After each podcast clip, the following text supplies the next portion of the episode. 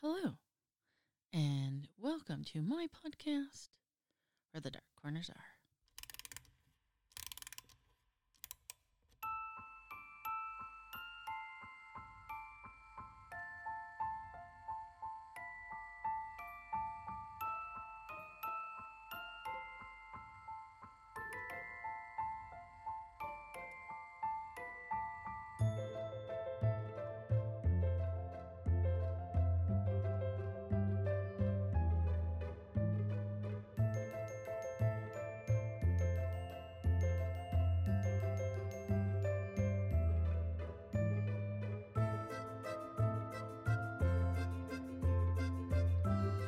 Hello, hello. I am Vina, and I am your Dark Travels hostess. Tonight, we, we, so as our Facebook participants know, we had released two back-to-back episodes because we were actually going on vacation to Japan. And for those who don't appreciate that, and I could see the numbers, so I know it's a thing. I don't have any current plans for another holiday for quite some time. But I wanted to share our experiences with my listeners regarding Okinawa and some traveling tidbits for Japan, things to kind of be aware of. And that's the thing about traveling and being in these places, you become familiar with some of the ins and outs of their culture. You become familiar with some of the things, some of their practices and their countries. And you just get an overall essence of uh, an idea of what to expect. Now, I have traveled to Europe multiple times. Japan is the first time I've ever gone further than Hawaii. Hawaii was beautiful. And it was definitely an experience. I was very fortunate enough to have my sons treat the tickets. And off husband Jeff and I went with my sons. Now, this was a split vacation. My son is currently in Okinawa. And so we spent the bulk of our time in Okinawa.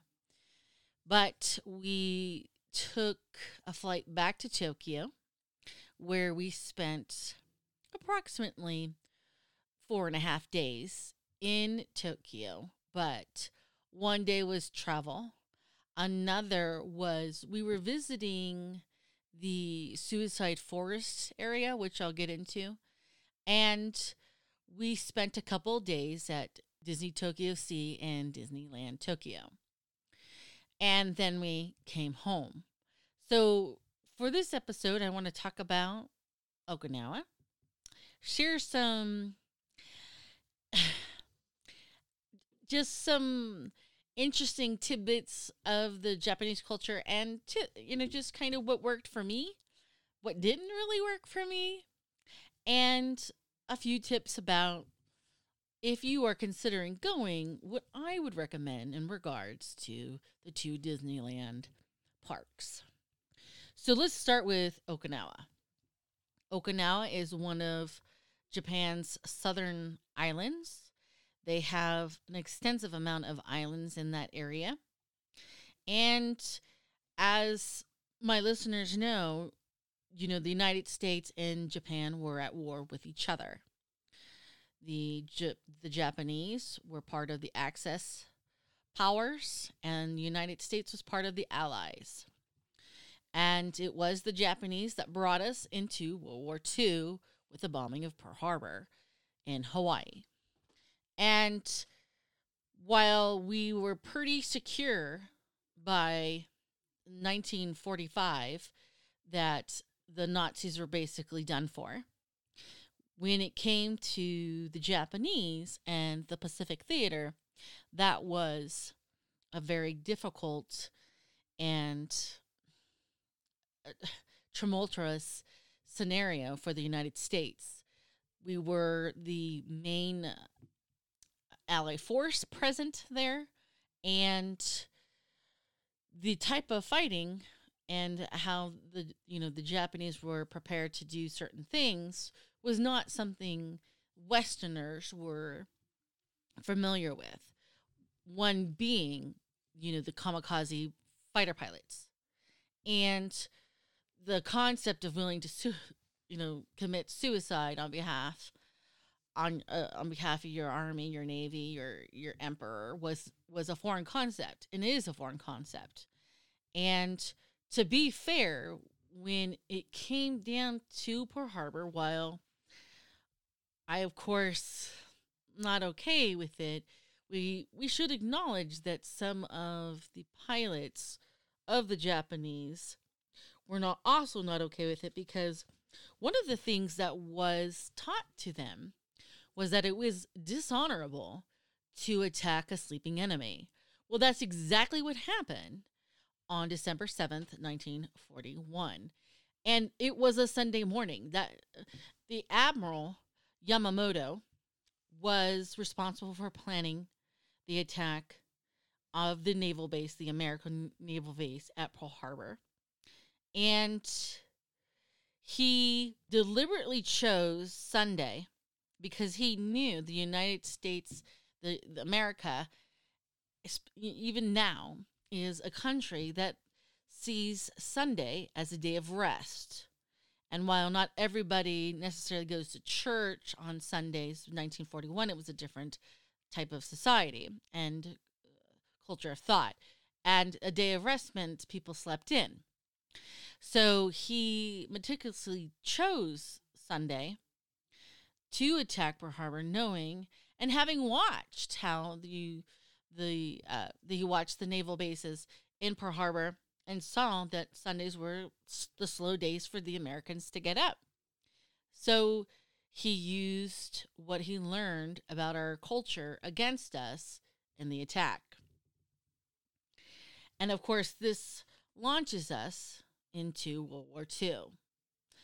And as I said before, as the European theater, the the war against the Nazis was coming to a close, the United States then really turned its attention to the Pacific. Now, they decided, the United States decided that they would try their best to take Japan island by island. This was not an easy task, uh, had many, many casualties. And one of the things that should have been a takeaway, especially when we, you know, think forward for Vietnam, was fighting on home turf is definitely something to consider. But the Japanese kind of already had some fallback plans. One of the things being, you know, they had carved tunnels into their their mountains and their hills. And so, you know, it was kind of almost, you playing on their home turf, they certainly had the advantage. Now, on April first, the United States launched what would be considered the Battle of Okinawa. And one of the battle sites is a place the Americans would call Hacksaw Ridge. Hacksaw Ridge was a f- steep cliff that the Americans did their best to take with the Japanese on top. Well, as everybody knows, it's a, it is a uphill battle when the enemy has the high ground, and the Japanese did. Now, during this battle, many important Japanese castles were destroyed because the United States bombed them. And Hacksaw Ridge, and, and, and, and if this Hacksaw Ridge actually sounds familiar to you, it should, because it was actually a movie regarding a young man who refused to take up arms. He wanted to serve his country, but he refused to to fire a weapon. But either way, the United States landed on, on Okinawa. Okinawa now is clearly nothing like it was when the Americans landed approximately eighty years ago. We saw a little bit of the tree foliage and the forest and, you know, thick jungle. And I just, when I was standing up on Hacksaw Ridge looking down, it really truly looked impenetrable. And it, again, with the Japanese having the high ground, I certainly just am in, was in awe of the American tenacity to see this ridge and be like, we're going to take it. We're going to take it. Now, like I said before, when they, during the Battle of Okinawa, a lot of the ruins were destroyed. And Okinawa actually used to be a, a, an entire kingdom of itself prior to the unification of all the islands that we now know as Japan. And so the castle that was is called the Araso Castle. And the interesting thing is, is again, they had their tunnels and their thick walls and their the essence of what remained as a palace. Today, when we walk through it, it again, it, we came in from the back area. There's no way to go up the hill, the four hundred steep hills, stiff, steep cliffs. But they, on top of the ruins of the castle, and, and again, it's really leveled. The United States really had taken out the ruins. And while they have rebuilt, like, the main outer walls, the actual remnants of the palace are gone. So you could only see, like, the rimming of of the buildings. But in certain caves, you can see ancient burials. And today, the Japanese are is still in the process of excavating this property simply to find out more of what life that was established in the palace of this castle there. Now, that was one of three castle ruins that we had the opportunity to see. Now, the second castle we had the opportunity to see was Nakagusuku Castle. And again, this castle was bombed by the United States, and they have rebuilt it. And it's interesting because you can kind of see the different stone, the different masonry that was used to start the castle ruins. And you can kind of see the expansion. Now, Nakagusuku is a bigger and far more established castle. You get to walk through and you kind of get an idea of where things were. And it is actually a site where you could still see where they would pray to the fire god, or this was the palace room, or over here, this is where they trained the horses, the, the emperor's horses. And so you kind of get a, a little bit better understanding of how things were done at this particular castle. Now, one of the things that drew me to this castle was there was a an attempt to build a hotel actually near the particular grounds of this castle. Well, as it turned out, there were problems simply because, in my opinion, I think the grounds itself is haunted. And so when they were attempting to build the hotel, they had a lot of accidents. A lot of people reported seeing actual ghosts. And it got to the point where workers refused to continue building this hotel. And so now you actually kind of just see what they started. The hotel ends up getting abandoned because of the ghosts and the accidents that were occurring on this property. Now, this one is also on top of a hill. And it, it seemed to me like the Japanese, and this is completely understandable, would place their their important palaces and castles on the hilltops. And again, with good reason. I mean, it is a, a form of defense. You can see, just like the Japanese saw the Americans coming, better if you have the high point advantage. Now, the third castle we had the opportunity to see was Kasserin. And this was pretty impressive. And they have have obviously gone through, and they're still going through, but you can do an audio tour and you can hear what the remnants of this area is about, or the springs where lovers used to meet up, and if they broke up, something bad would happen to one of them, or, you know, this was the escape route for the emperor when this castle got attacked, and, and you know, again, these are high points of the of the mountains in Okinawa. So if you ever go to Okinawa, be prepared to walk some hills. Now, granted, both Kasserin and Nakagusuku Castle, they they actually like trolleyed us up. We got on a little cart, looking like a golf cart scenario, up the hill. So that did help.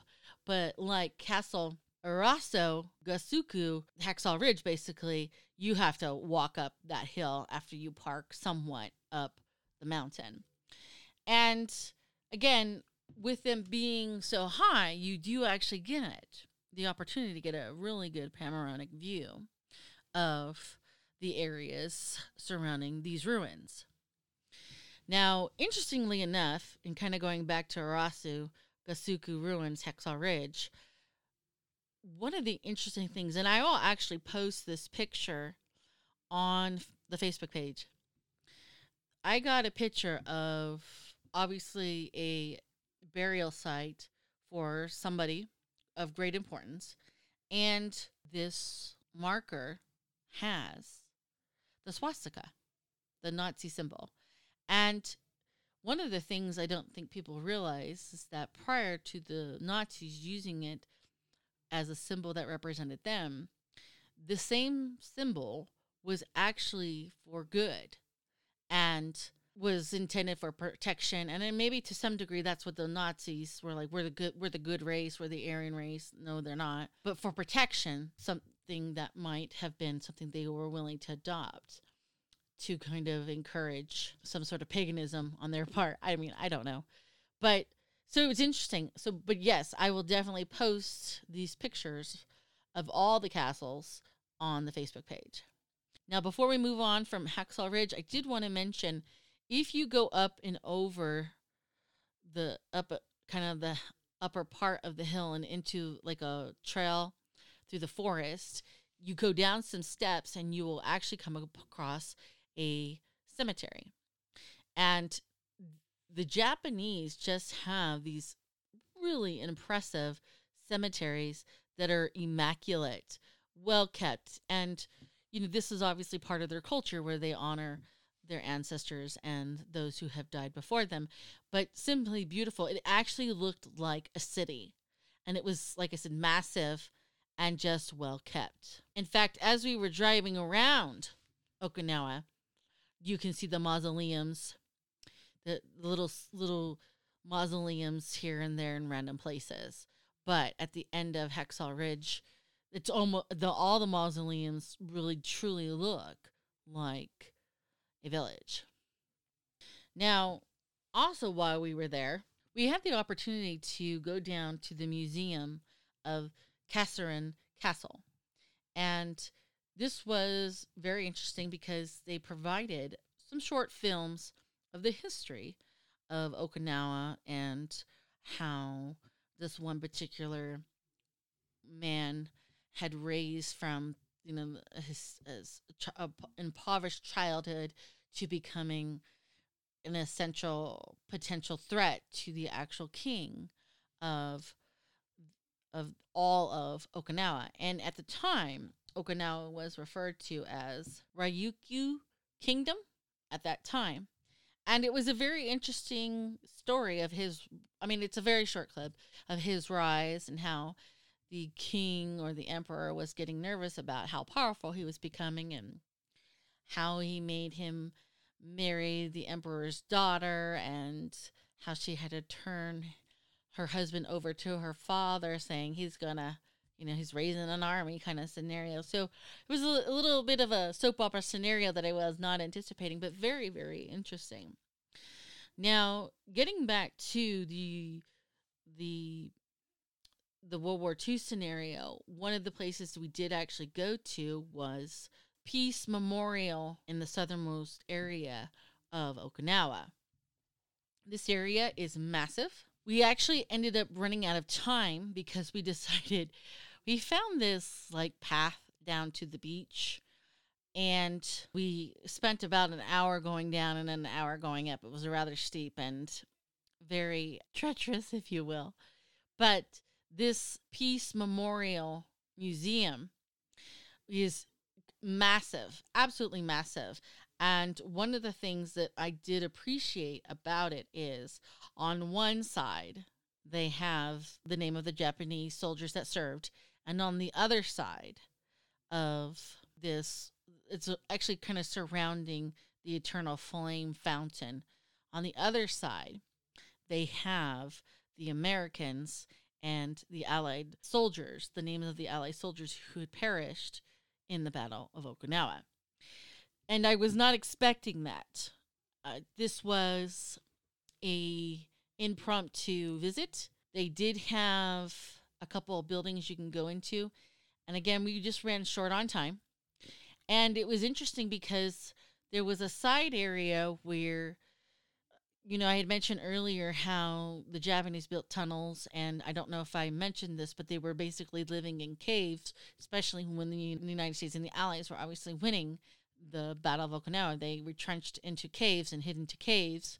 And so there was this one area where it looked as if the Japanese were kind of hiding out in this one section, and you can see people leaving coins and cigarettes and just trying to, you know, give a little homage, if you will, to those who were there and obviously had died defending J- Japan. Now, there's another section, and it was just all these memorials.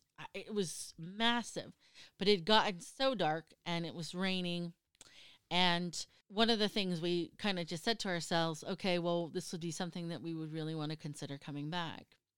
So if you have the opportunity and you are headed to Okinawa, this Peace Memorial Museum is something that you may want to consider and set time, more time than we did, obviously, to explore this area. Because I, I can't express this enough. This memorial is massive. And, it, and again, it has different sections. So, and after we visited, we actually decided to do something I'd never done before.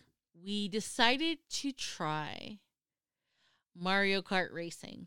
Now, we don't really get to race. That's not safe. But we did about an hour of kart driving, go-kart driving through Naha, which is a major city in Okinawa. In fact, that's where the airport is. And I'll be honest, we the first half of the go-karts driving was very intimidating. The The cars, even though they're actually really small by comparison to American cars, they're still big to a go-kart, okay? They're just super big. But we took a break, and I was kind of able to kind of just take a breath and kind of just, you know, just g- gave me a minute to kind of reset. So we started the second half, and he took us down what to me was very similar to like a Las Vegas type strip. We just, I just ended up like raising my arm and shouting hello to everybody, you know, konnichiwa, konnichiwa. I'm waving to everybody across the street, waving to people on the side of the, of the streets. And it ended up as, um, one of the funny things that ended up happening was while we were at a light, a group of young boys, young young adult teenagers kind of like swarmed us and wanted a bunch of selfies and was getting on the go-karts. And, you know, everyone was kind of like, I mean, we don't know what they're saying. I don't know if they know what we're saying, but we were like, hey, hi, hi, hi. And it was actually fun, the second half anyways, when the fear and the terror kind of passed. So definitely one of the things I would highly recommend is the go-kart driving if that is your jam. Now, One of the things we did learn, and this is a travel tidbit, if you were intending to drive internationally, one of the things you may have to do is get an international driver's license. What does this mean? Do I have to go to D M V? No. You have to go down to your local triple A that processes the license. And it's a very simple form. It costs about forty dollars. You either need to provide two uh, two inch by two inch photographs for the driver's license, or the one that we went to, they were able to take our picture and get that done that way. Now, I remember when I went to Ireland fifteen, sixteen years ago, that was not a thing, but it was a requirement for us to do the go-karts in Okinawa.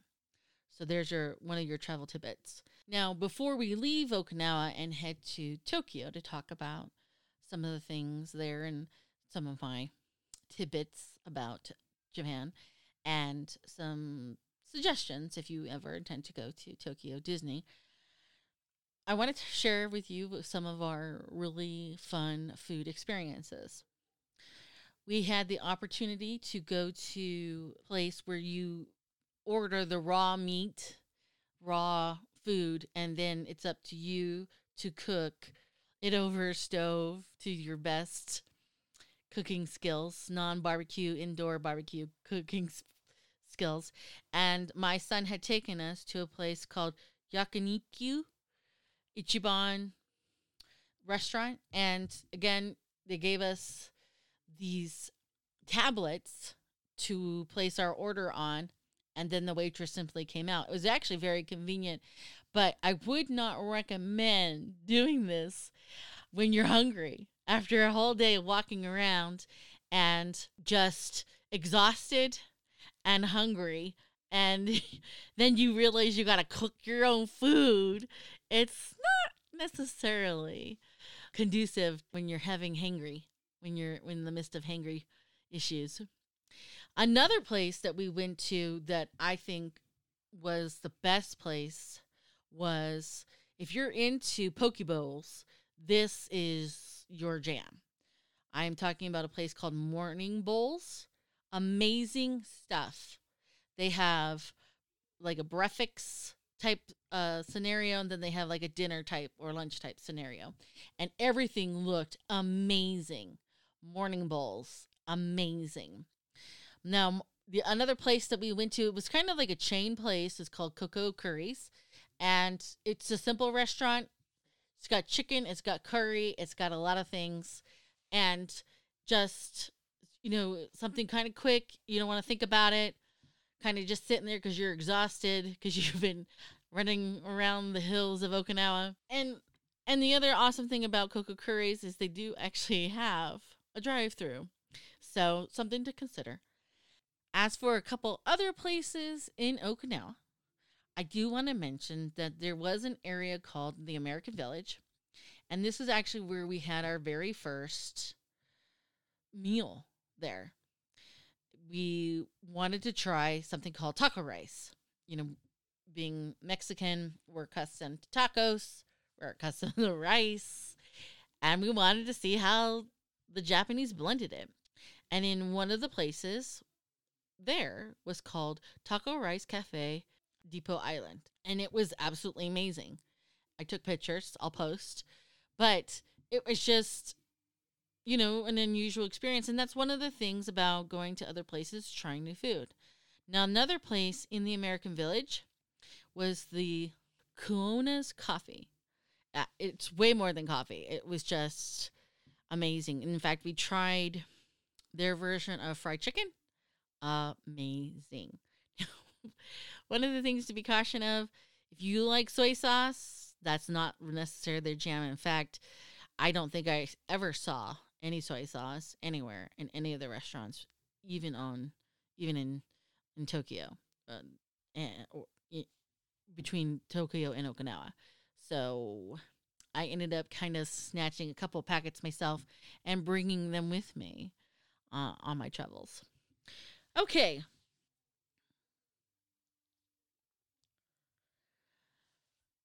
Now, as I said before, we had ended up going to the Suicide Forest.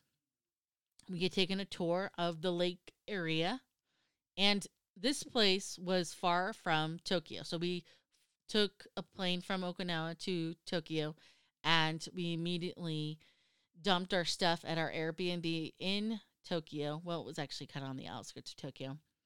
And then we shot over to this section that it, it's considered like a, a the Mount Fuji area, if you will, because Mount Fuji is literally right there. And Mount Fuji is actually the highest mountain in Japan. Now, one of the things I do recommend, and write this down, if you intend to do extensive traveling like that, it is best to either book your train or a bus to the outer areas outside Tokyo. We almost didn't have the opportunity to get there simply because we did not book our tickets in advance, but we were able to score a bus ride at the last minute, and we actually ended up taking that same bus back the next day. Now, we went to the Kawaguchiko area, where they had a multiple series of lakes. When we got to our Airbnb, everything was kind of upstairs, the, the living room, the, the main bathroom, the kitchen. And we had rolled up because we were late getting there. It was pitch dark. So when we got up the next morning, our Airbnb ended up having the most perfect picture window situated, and it was almost as if Mount Fuji was in a frame. So it was kind of like you walked up the stairs, you kind of came around a corner, and then there was Mount Fuji. And it was kind of funny because nobody expected that. We didn't see Mount Fuji in the dark when we were walking there. And so it was really funny to kind of see, oh my God, that's Mount Fuji, like right there. So we did do a tour. We had the opportunity to walk the Suicide Forest. Now, the Suicide Forest, it was about a forty-minute walk. We, there was actually some caves, too, that we were able to go into, an ice cave and another type of cave. They were both cold and slippery, and I lost my glove in one of them, so oh well. Either way. So let's talk about the forest. Now, in Japan, this is the one place, and throughout is renowned throughout the world to be a place where people go to commit suicide. And at the beginning of the trailhead, the tour guide that we had, she read it the the sign to us, and it was basically an appeal to the person who was contemplating suicide. And it said something to the effect of, think of your mother. Think of your father. Think of your brothers and sisters. And again, and it's appeal to somebody who's contemplating suicide to please not do this. And, you know, one of the one of the things that sticks out to me is I remember Keanu Reeves saying to the effect, when he was asked, what do you think happens when we die?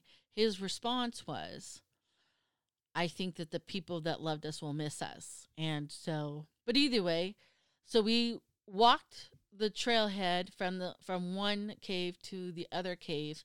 And so, unfortunately, I kind of I kind of felt a little robbed because it had snowed like the week prior, so there was a lot of snow on the ground. And where I live, there's a lot of snow on the ground, so I know to be very careful.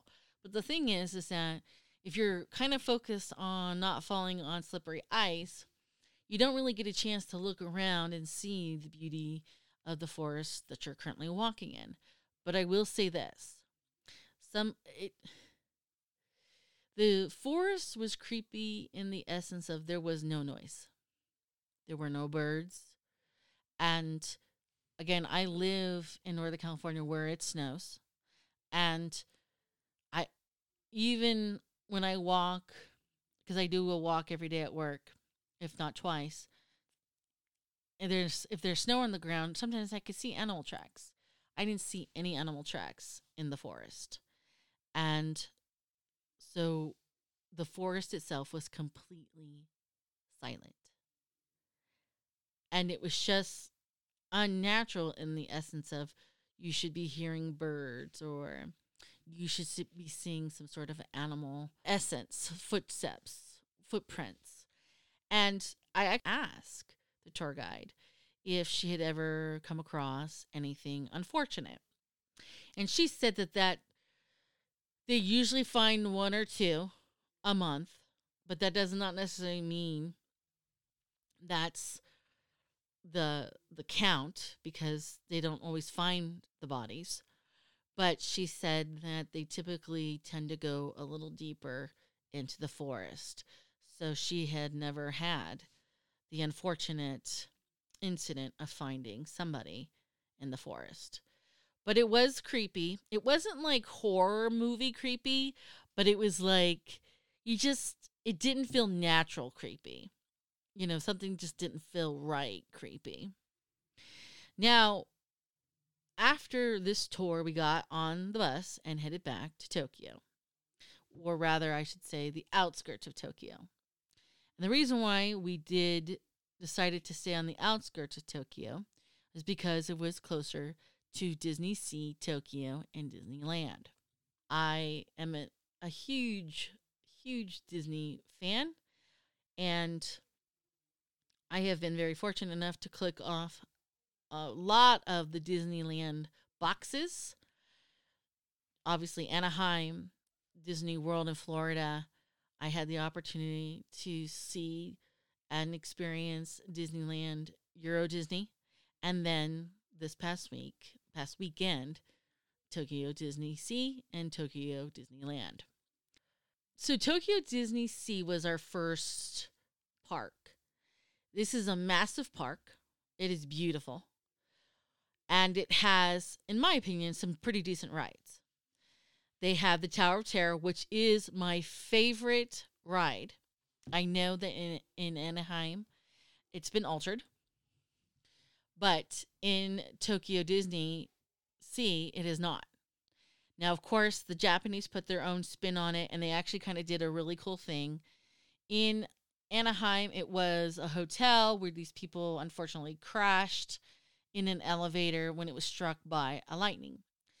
Well, in to- Tokyo Sea, it's the story of a of a, a man who collected relics around the world who lived in the penthouse of the hotel that he owned and, and uh, had operated, and he had gotten this cursed relic that essentially killed him. And the cool thing was you, they took you into a room where it was kind of like his main office, and they tell the story. And, of course, it's all in Japanese, which is fine. But they tell the story, and you kind of just, you kind of get the gist. And then they show you the relic that he found, the cursed relic, and then it magically disappears right in front of you. And that was actually kind of cool. I'm not going to lie. I was kind of impressed with that. And I went back a second time to see if I can kind of see how they did it. But no, I, I couldn't see. But Terror, the Tower of Terror is my absolute favorite ride. So then I got the opportunity to ride it twice. Also at DisneySea, they have the Toy Story Mania, where you do the shooting with your wrists. We unfortunately didn't get a chance to do that because that was the one of the rides with the longest lines. They had Indiana Jones. They had this roller coaster ride, which I actually think was the Indiana Jones ride in Disney Euro, but I have not looked up to confirm that. It's just a suspicion. I actually enjoyed that little roller coaster ride. There's, they even do have this little mini loop-de-loop.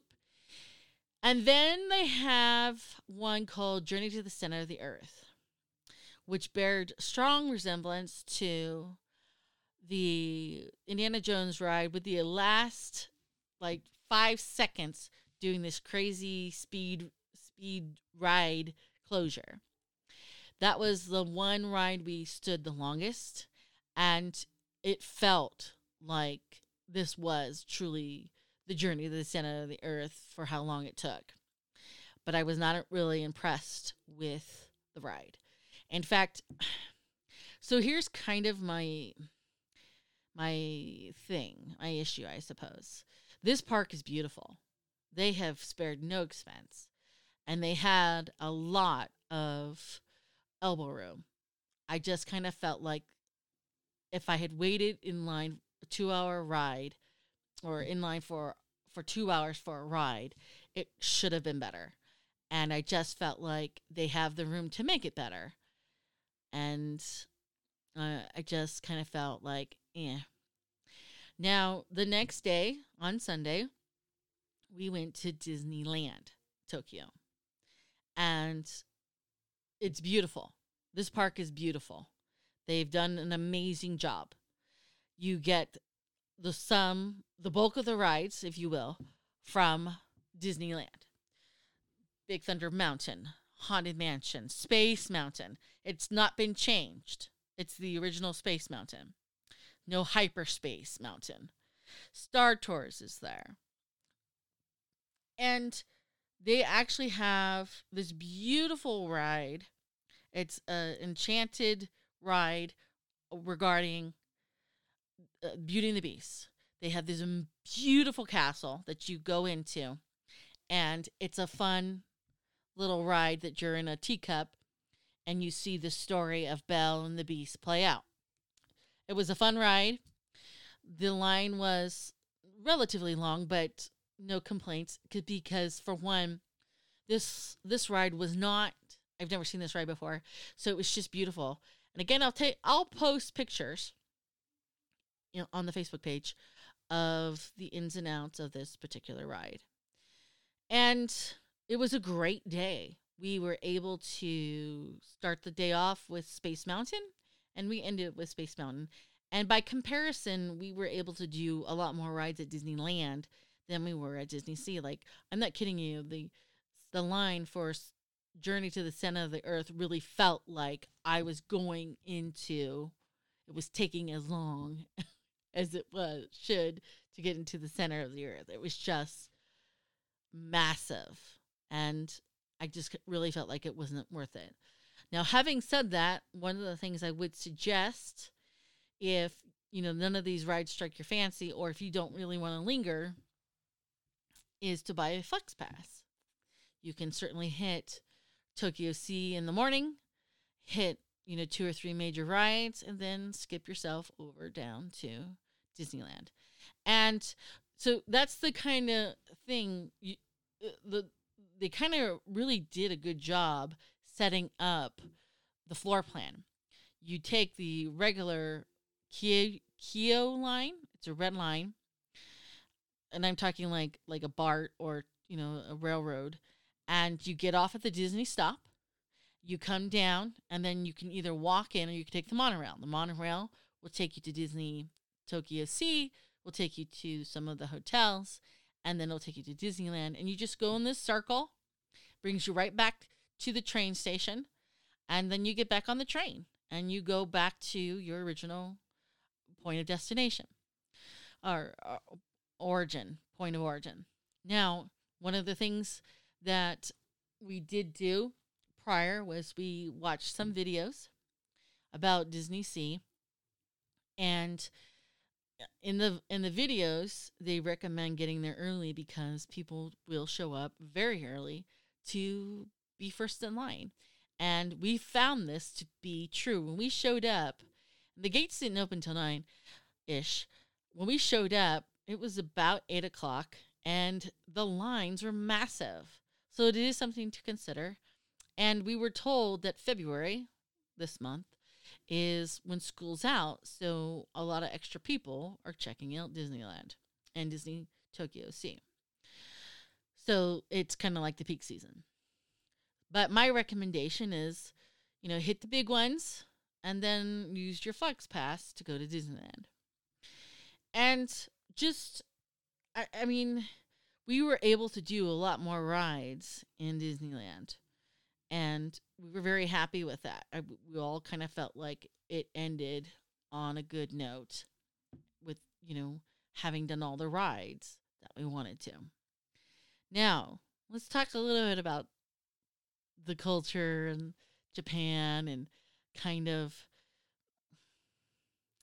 what what what I really liked and kind of the things I was kind of, ah, ah. about. So everywhere we went, it was clean. Okinawa is um, older and maybe not as kind of up to date as, say, Tokyo. And to be fair, to be honest, you know, whenever we watch movies of places that, you know, we've never seen, we kind of rely on the images that the T V show or the movie shows us. And my only image of Okinawa was Karate Kid Part two. And it was Mister Miyagi's fishing village. Well, there was nothing on Okinawa that even suggested that. The buildings are a lot older. Uh, we didn't see like a whole lot of litter. We didn't see a whole lot of just, I mean, some of the buildings kind of looked ran down, yes, and, and certain areas kind of look a little like they were storing a lot of junk, but it, it just looked older. And some places looked didn't look so old. And and then in Tokyo, it just looked like there was a lot of high-rise residential areas. So some things to be aware of if ever you go to Tokyo. We went to sites in Okinawa, but walking around Japan, Tokyo area, was a different experience, a very different experience. And one of the things that kind of really started to irk me is that they don't have any garbage cans.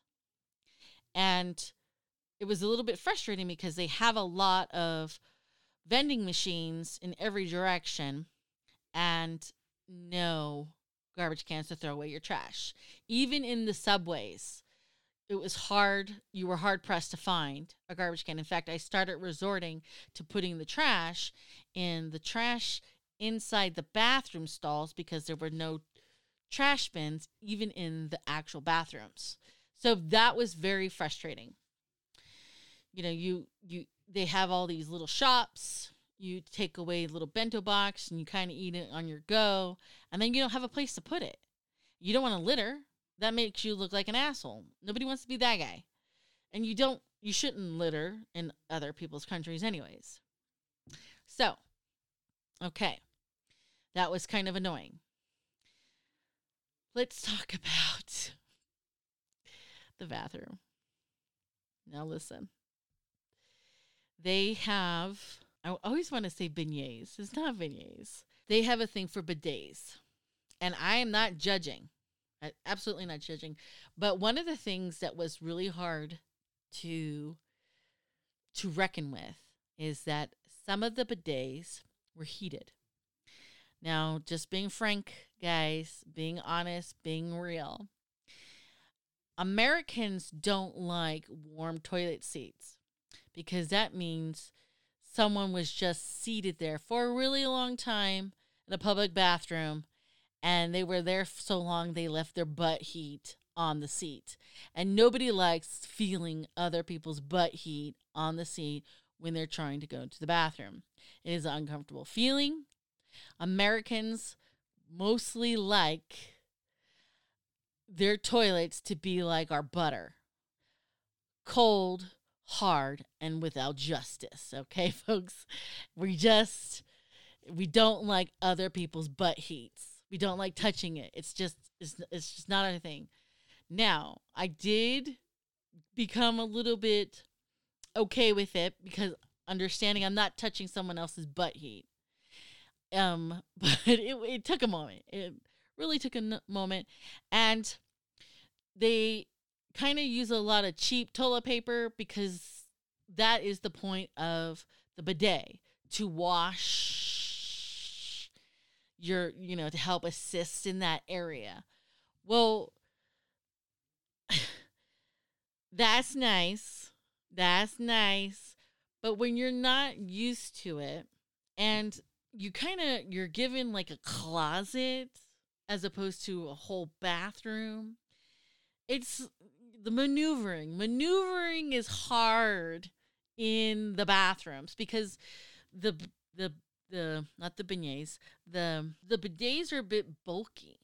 You know, you have the buttons to do different things, and it just kind of limits your maneuvering and, you know, in certain times for the ladies, it's, you gotta maneuver a little bit more. And it's just, it just was, a, it was a little difficult. It was a little difficult. And on top of everything, this did not help.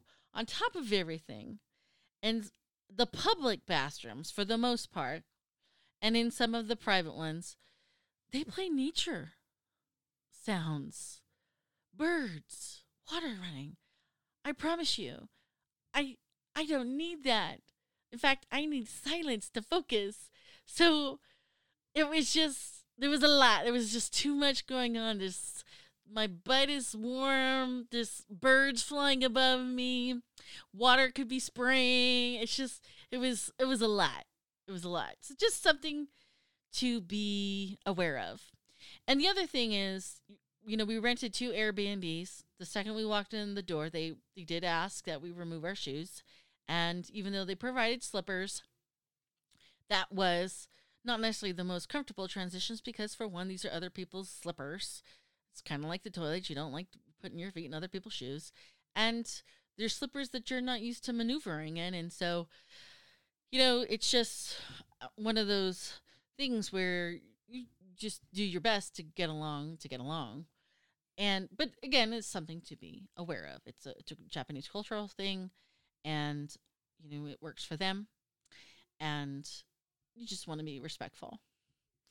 But one of the awesome things I did want to mention, and we did do this, especially in the nights that we were in t- uh, in the outer skirts of Tokyo, and we ran late leaving um, the Disneyland res- Disneyland parks, is they do have Uber food delivery, Uber Eats. So if you have it or don't have it before you head out, it is something to really consider downloading and keeping your, you know, s- cell phone service in order to order. All right, so that is what I have for you tonight. On to business. Facebook, Facebook, Facebook. As I had repeatedly mentioned tonight, we have a Facebook page. If you are curious or interested, would like to join, send us requests at Where the Dark Corners Are Facebook page. And if you have a place that you would like us to touch base on, kind of explore the dark corners of said place, send me a request at Where the Dark Corners Are at gmail dot com. So until next time, please remember, only the few can find the beauty in the darkness, which is why we, me, hope to see you where the dark corners are.